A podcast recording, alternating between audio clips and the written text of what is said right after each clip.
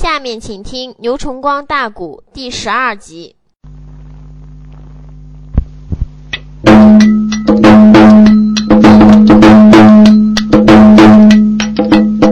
杨小内看罢了木牌上边四句话啊啊啊，马身内上一阵阵的气得咬牙啊啊，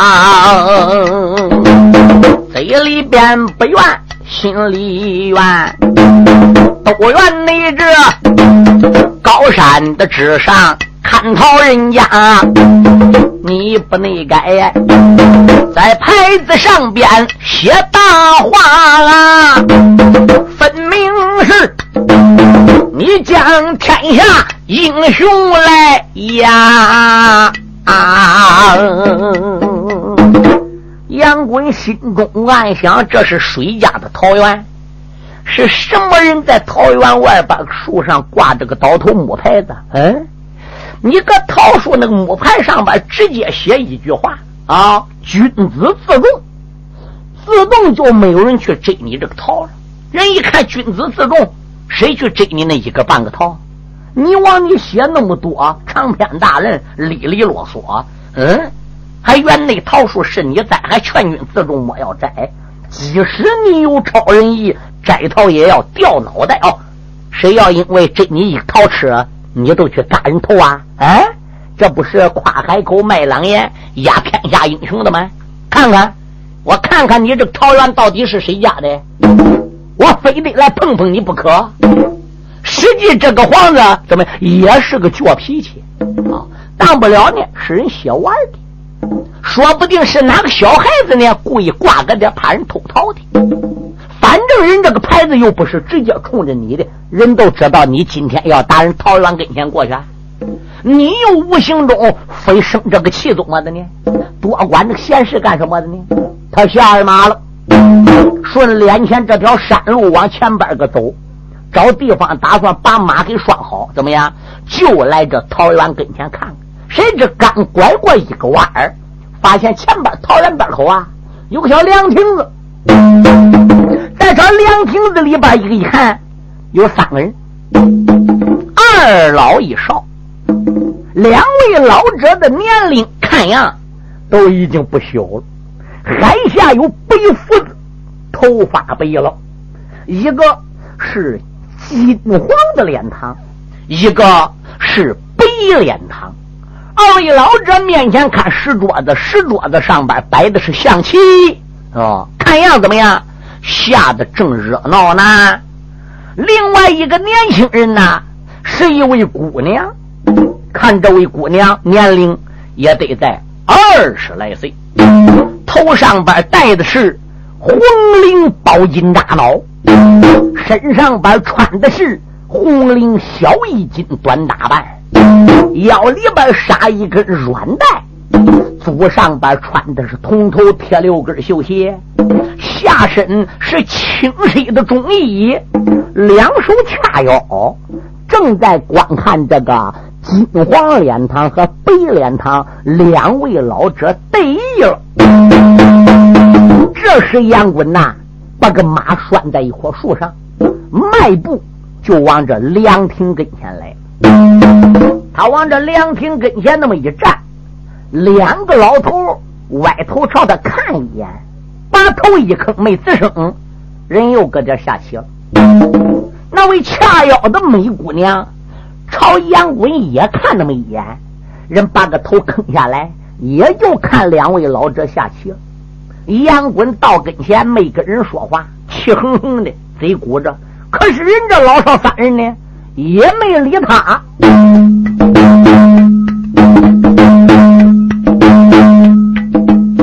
桃园内外来了个英雄小杨文，你往内他一阵阵怒火撞顶门，嘴里边不怨的心里怨，暗暗的都怨老少三个人，你怎这样不懂理？为什内么你没有话儿对我云？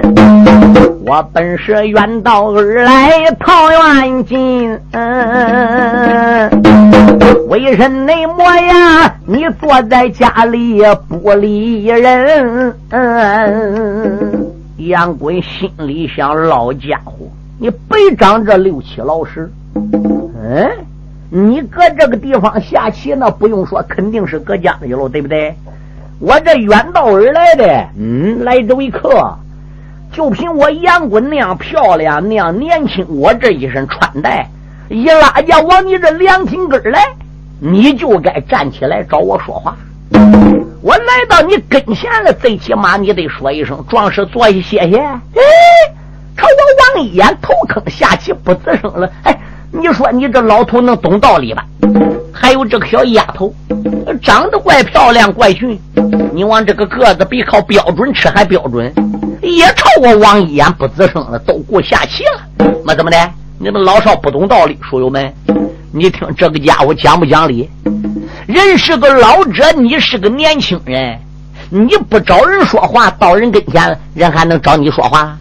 同时来说，那位姑娘嘛，男女见面授受不亲，人是个小女孩，比你还大岁八两岁。嗯，你是个外来人，你不找人姑娘说话，人还能找你说话？他满心眼里七个不服八个不服的，他还认为人不懂道理。结果呢，杨衮都哼一声，嗯，他哼一声，心想还能不找我说话？结果那个白脸老者啊，把个头一抬，朝杨衮瞟一眼，两个眼都要合到腹一点了，就闪一点红，看样呢是藐视他，看不起杨衮，嘴里说一句话，是个练武的，啪，把手中一块棋子往棋盘上边个一拍，这个白脸老头看样生气了，接着又说了，练武的又能怎么样？练武的也不应该这样不懂道的，来到这个地方啊，连一句话也不说啊，你有什么了不起？嗨呀，你能有多大个本事？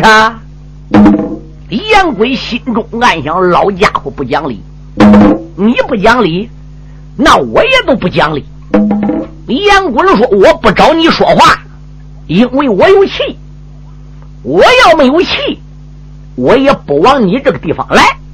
哦，白脸老头说，有气来找我们出气的，你因为什么生气？什么人逮着你了？杨衮说，我来问你，桃园外边那个木牌子是你们挂的吧？啊，老者说，是我们挂的，又该怎么样？我认为挂这个牌子不合理。白脸老者说，怎么样不合理？那你要怕人偷桃的话，是就在那木牌子上边写四个字，君子自重，不就可以了吗？谁偷你这个桃，何必要大言朗朗写多少句？谁要这一个桃都得掉脑袋。我认为这个海口夸得太大了吧，因为这几棵桃树也不应该藐视天下的好汉吧。白脸老者似乎听杨衮说话呢有点道理，老头叹一口气，哦，哈哈哈哈，为那个牌子的，他一指那位姑娘，你找他有气，你找他出，那个牌子是这位姑娘挂的，等到我们发现了，这位姑娘把牌子已经挂起来了，那几句话是他想的，也是他自己写的，要有气呀、啊你找他出去。话又说回来了，人挂人的牌子，你走你的道，人挂人这个牌子，怕有人偷桃的，离你腿肚上拿一条筋，你又何必要多管闲事啊？出气也不应该来到我们这个地方出啊，要出气啊，你上太原府找李存孝出去，你不到过太原府了吗？搁东门外边不也会过李存孝了吗？你不按日李存孝走马河些，差一点要给水死了，你不就叫杨衮吗？你不就是西宁府永宁山杨家谷的金刀杨慧的儿？你不就是夏叔燕的徒弟夏叔齐的徒侄北马银枪高司机的师弟吗？你不就是那个小杨棍吗？有什么了不起？出气，找我们来出气啊！杨棍一听，心中暗想：哎呦喂，啊，有位白脸老者把话谈，小杨棍虽说不怕胆战寒，心安内想啊，太原府大战李存孝啊，这件内事刚刚才到一百天啊，啊我大战李存孝的事刚刚才本天，三个月才露一点头，这个事儿怎么传到这儿的呢？这个老者怎么能知道的呢？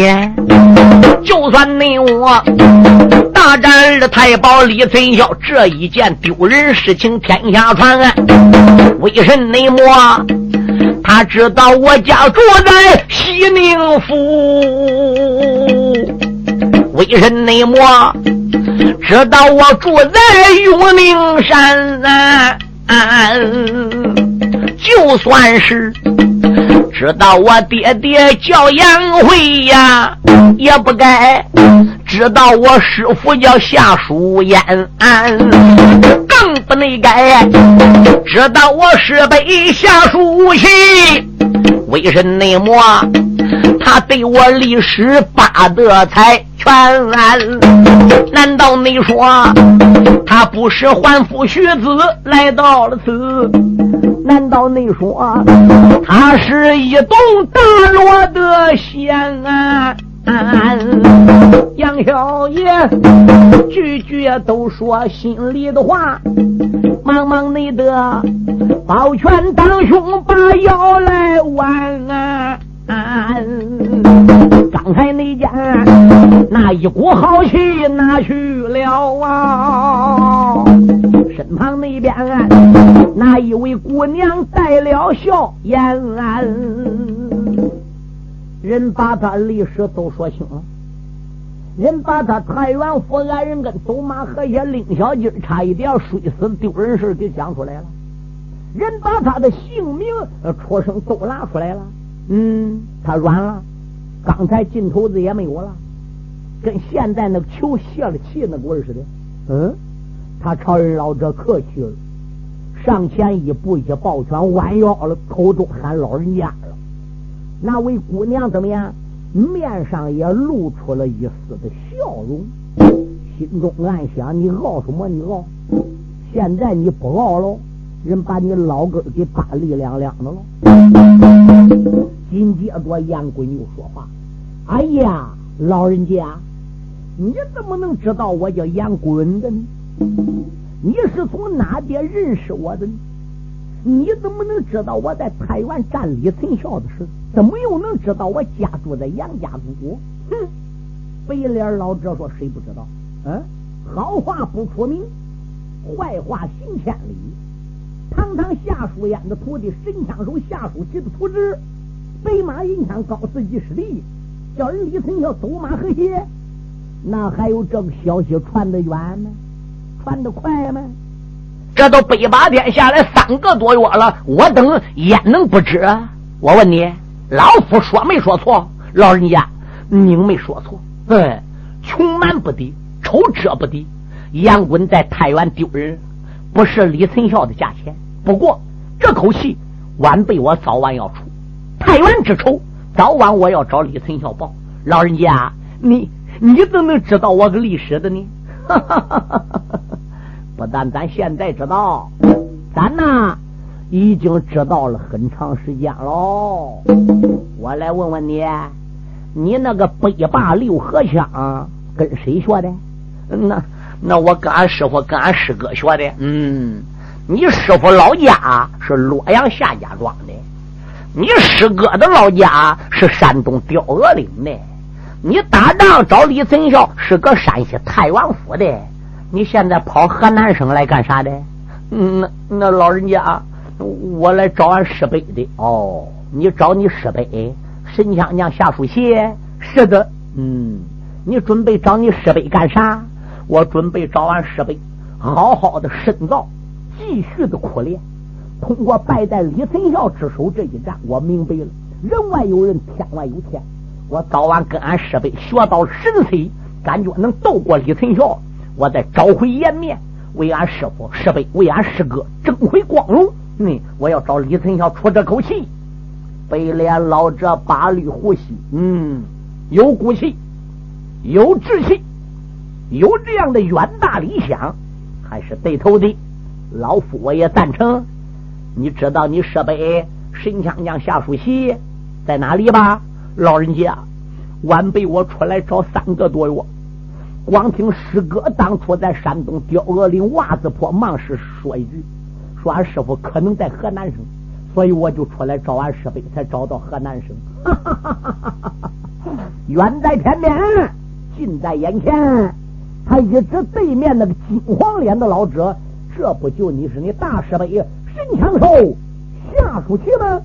哎呦喂！北脸的老者把话明，何喳喳倒叫杨棍吃了一惊。小杨棍啊，转过的脸来，是被去看啊啊啊！那一位金黄老者带笑容，用不着人说的我笑道，看起你来这就是十倍老高龄啊，杨小妮呀，搂搂的战袍翻跪下啊，路易莎莎耶，他磕头好像一只虫。师伯你在上二在下，侄儿你我啊，来给师伯问问安宁。神枪那手位，他一看杨棍跪在了地呀，你看那他又是起来又心疼啊，探乎那招拉住了杨棍便开口啊，连用那把侄儿也不住喊出声，嗯啊啊，侄儿杨棍磕过头就算了，不必要难过了，也不要再磕头了，来来来，赶紧给你的金老伯父磕头啊。他一直背脸老指，杨棍一转脸膝盖当路走，又来到了背脸老者面前，蹦蹦要磕了三个响头。金背父在上，侄儿给金背父磕头了。孩子，什么是师伯？你知道你这位金背父是何许人也？师伯，孩儿我不知道啊。哈哈哈哈哈哈，我告诉你吧，你金师伯的名望比你师伯我的名望还要大呀。哦，是的吗？嗯，听没听你爹金刀杨慧讲过，当年唐僖宗的家下有三大名将啊。哎呦喂，沈枪手下属其一提到当年唐僖宗家下三个名将，杨棍马上就陷入了回忆，就想起爹爹当年跟他讲的三个人，这三员名将，他爹金刀杨杨慧也是其中一个，另外就是他这位师伯沈娘娘下属席，还有一位叫飞锤将金良祖。现在下属席介绍说这是你金老伯父，又提到说当年个唐僖宗家下三大名将之一，杨棍马上就明白了。杨棍一抱腕说，师伯，孩儿要没猜错的话上，我这位金背父还能就是人传说中的飞水将金良祖吗？对。这正是你进老为父。哎呀呀，孩儿杨衮真是有福，孩儿真是有眼福，万没想到在此地也见到了进老背父和我的师辈。进老背父，孩儿给你磕头了。金良祖笑笑，罢了罢了，杨公子不必那样客气。这时申娘娘下属棋又说了，我告诉你，这位姑娘啊，就是你金老背父老来得的闺女儿啊，她的名字叫金玉荣，比你年龄大，你呀、啊、应该喊姐姐，还不赶紧过来给你姐见礼。是，但是杨衮能给老辈父磕头，能给师辈磕头，总不能也给姐姐金玉荣磕头。杨衮站起来，紧走几步到金姑娘跟前一抱拳，姐姐在上，小弟杨衮我这下礼到了。金玉荣满面通红，面红过耳，也只得抱拳还上了一礼。杨贤弟，姐姐这下还礼了。哦，哈哈哈哈哈哈！我们一家人见面了，是个喜事儿，其他的事儿暂且不谈。我说金贤弟啊，什么事？走，咱顶到你家里再去拉呱叙话吧。那既然如此，走。杨衮牵着马，随着二位老人的背后，一边走着一边想了，他二位老弟兄没见过我，怎么能认得我叫杨衮的呢？我总得问个清楚明白。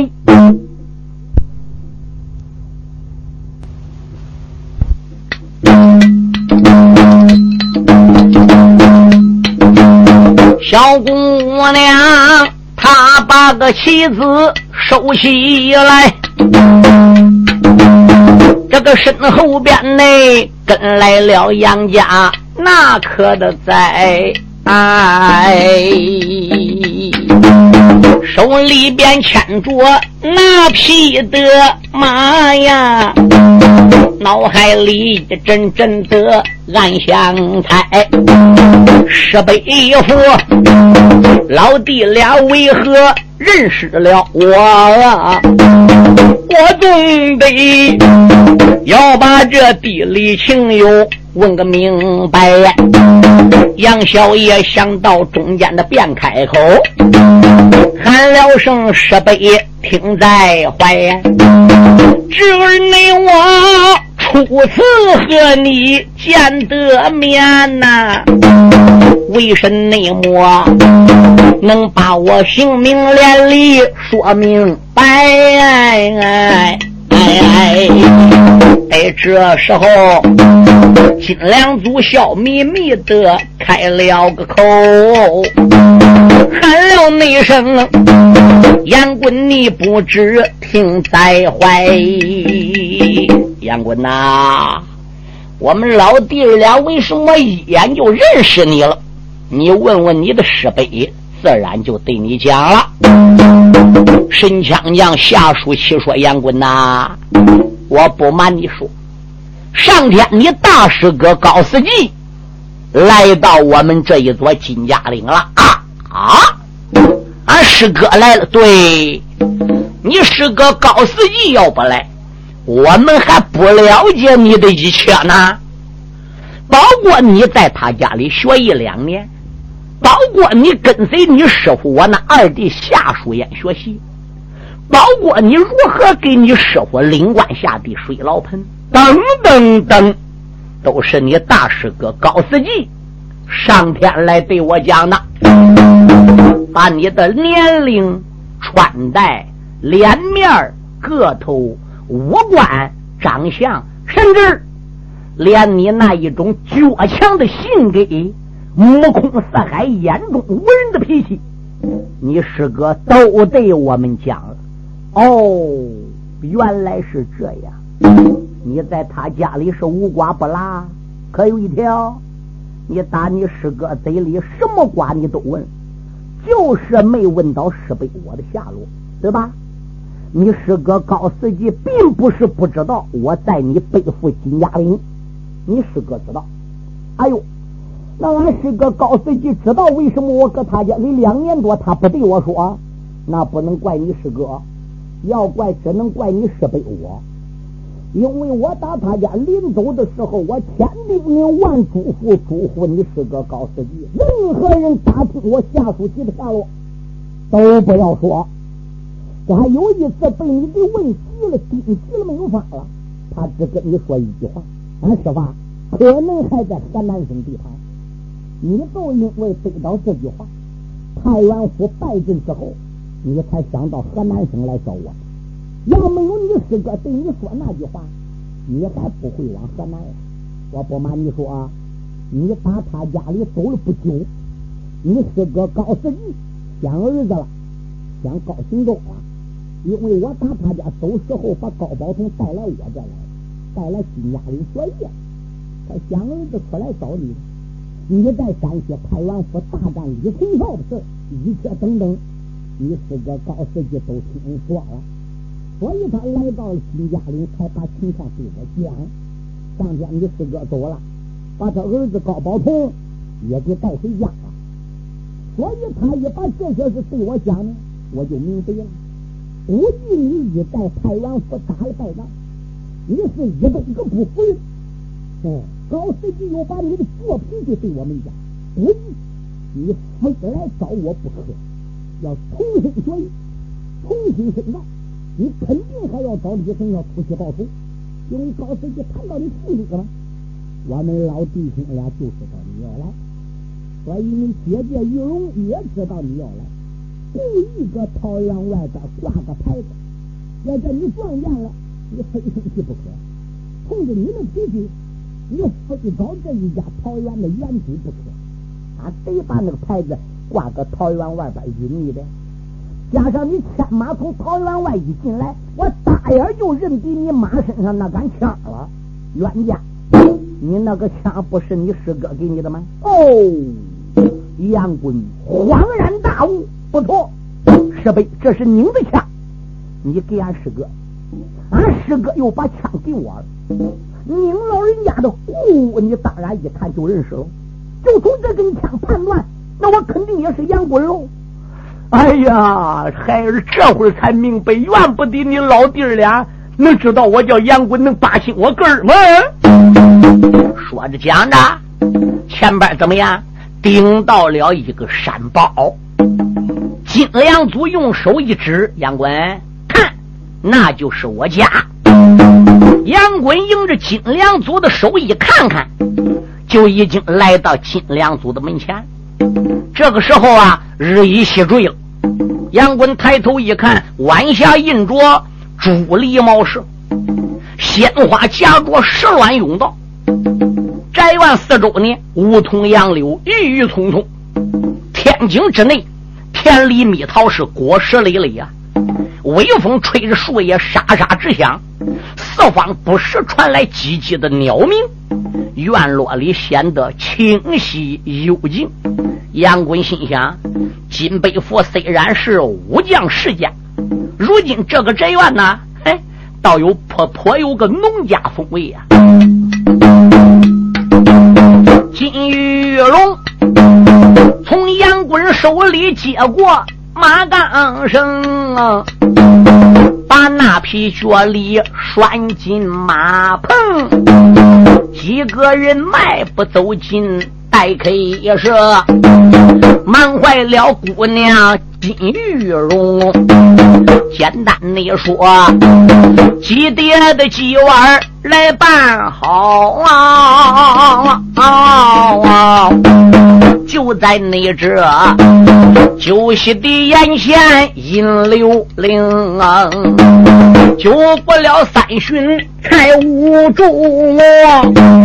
这个金良主喊一声直言滚，要听清啊！啊酒过三巡，菜过五盅，金良主先开话了：“侄儿啊。”杨棍说：“金老背府在太原府吃了李存孝的亏，来到河南省到处找你的师伯，现在在我个金家岭这个山上找到了你的师伯了，你有什么打算呢？”金老背府，不瞒您老人家说，我是不服人的脾气，特别是李存孝，他越是有名的将，越是个大哥郎，我欲要跟他比比谁个高。如果我要能压倒李存孝，我可以说一阵成名，驰名于天下。可万没想到人外有人，天外有天，我栽在李存孝手里。可是孩儿我不嫌丢人，一我年轻，一没学到家，二我等于是无知之徒，本领没学到地步，我不该去找人比武。因此我打算到河南省找到了我的师辈之后，我继续跟我师辈深造。师辈老人家万万不能把他一辈子的绝活再不交给我了。为什么呢？因为我是他个侄子，老人家跟我师父当年说过了，一人收一个徒弟，俺师父收了我，俺师辈收了俺高大哥，他的亲徒之个太原府宰了，不错，我姓杨家丢人，可是俺师父姓夏家也不能好看哦。怎么的？我搁太原府通过名报过姓了，把俺师叔、把俺师辈、把俺师哥，我整个都得离开用讲了。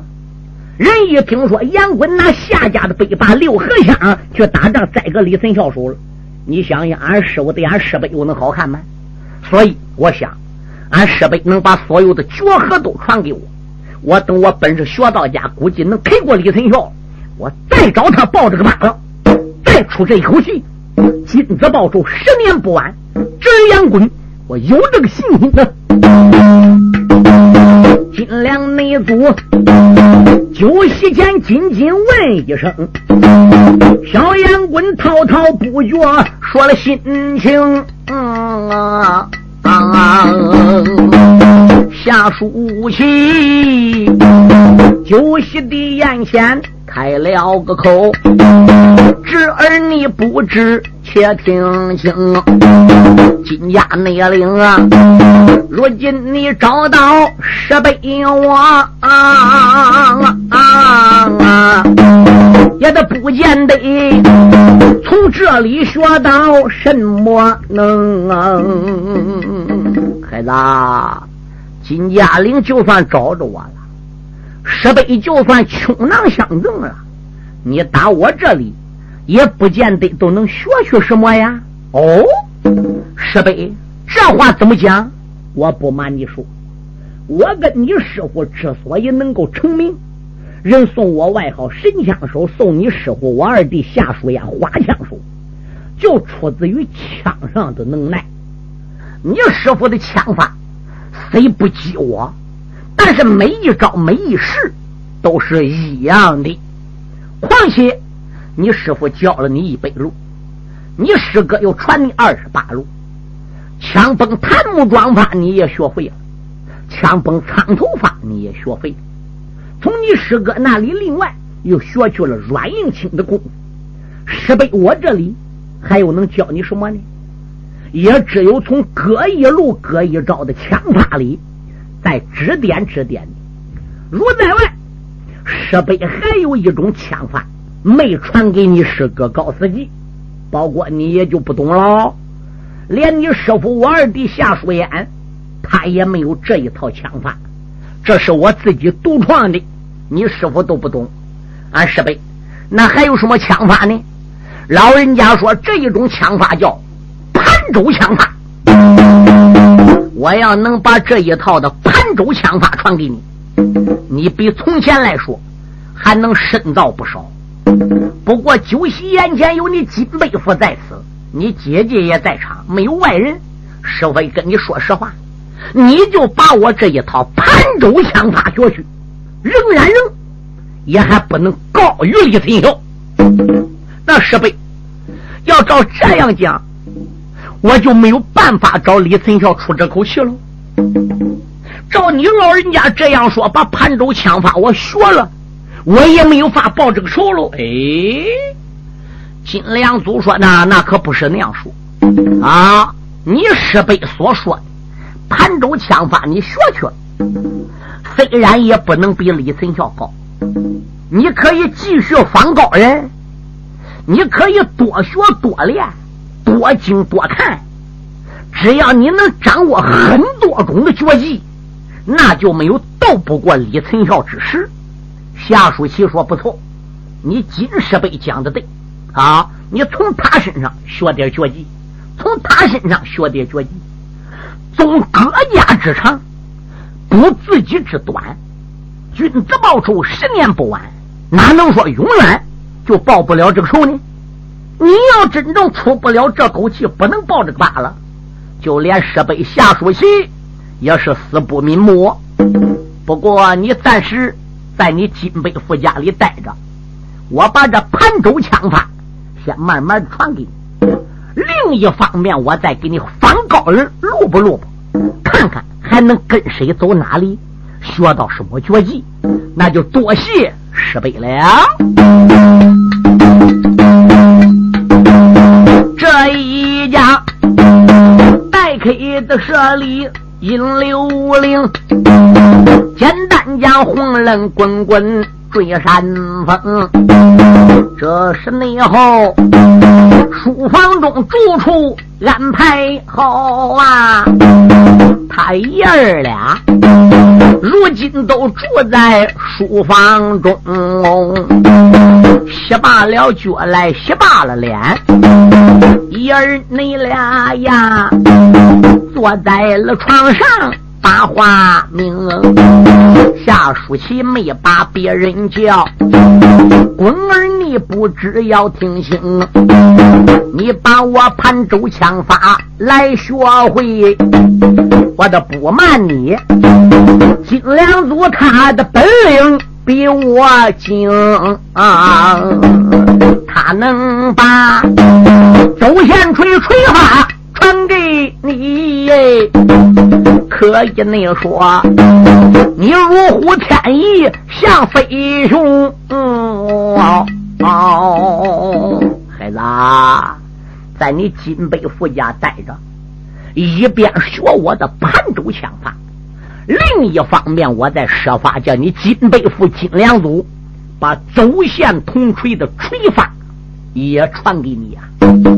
西东家下三大名将，你把你爹刀法学了，把我枪法学了，再把你金背负的锤法给学了，我想找李存孝出气就有这个机会了。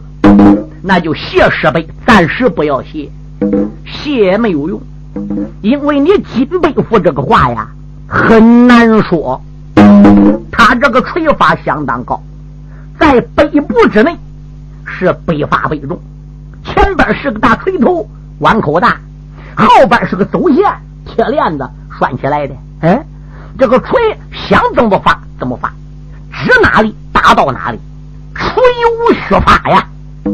这个走线锤在他手里来说，那可以说是练到炉火纯青，登峰造极。可有一条，他家锤法不传外星人，除下你是他后代，除下你是他儿子，另外他谁也不传给人，这也不是他自己立下来规矩，这是他的上人一代一代一代立下来的规矩。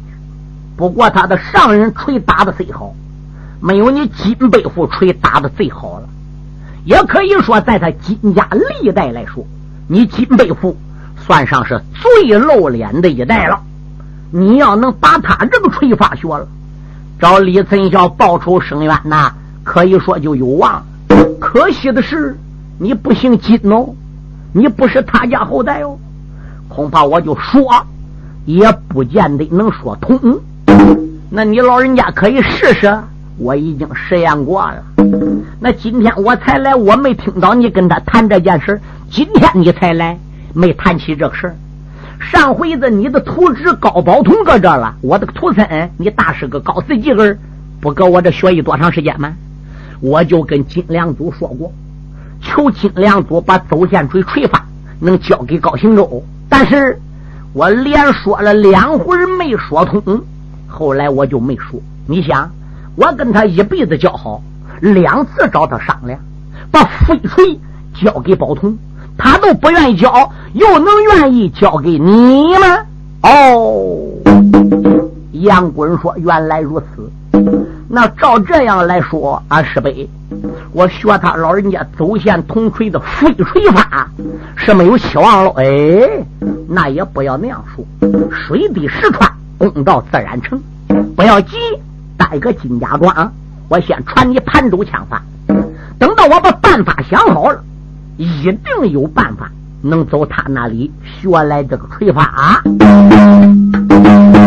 爷儿你俩整整也拉到午三更，一觉睡到天大明，爷儿俩起来才把早饭用。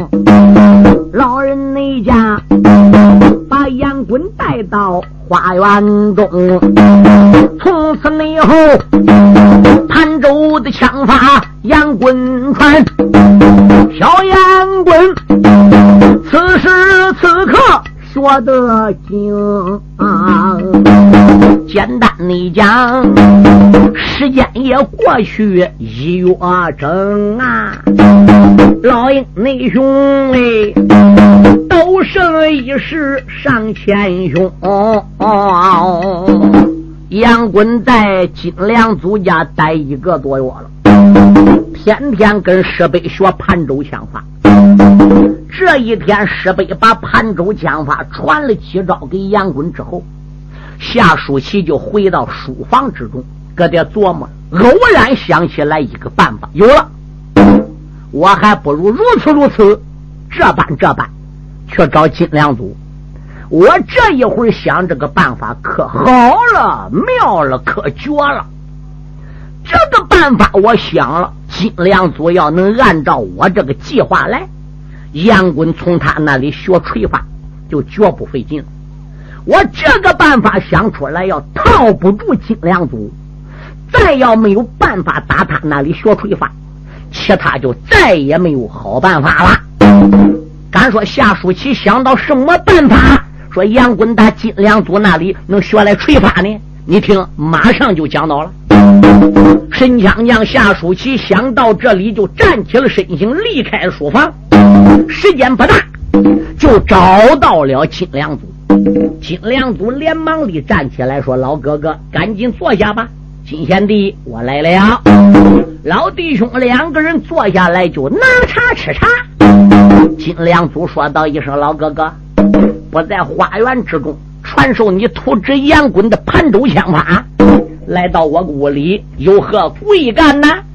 沈强将夏淑琪叹了一口气，喊道一声：“贤弟啊！”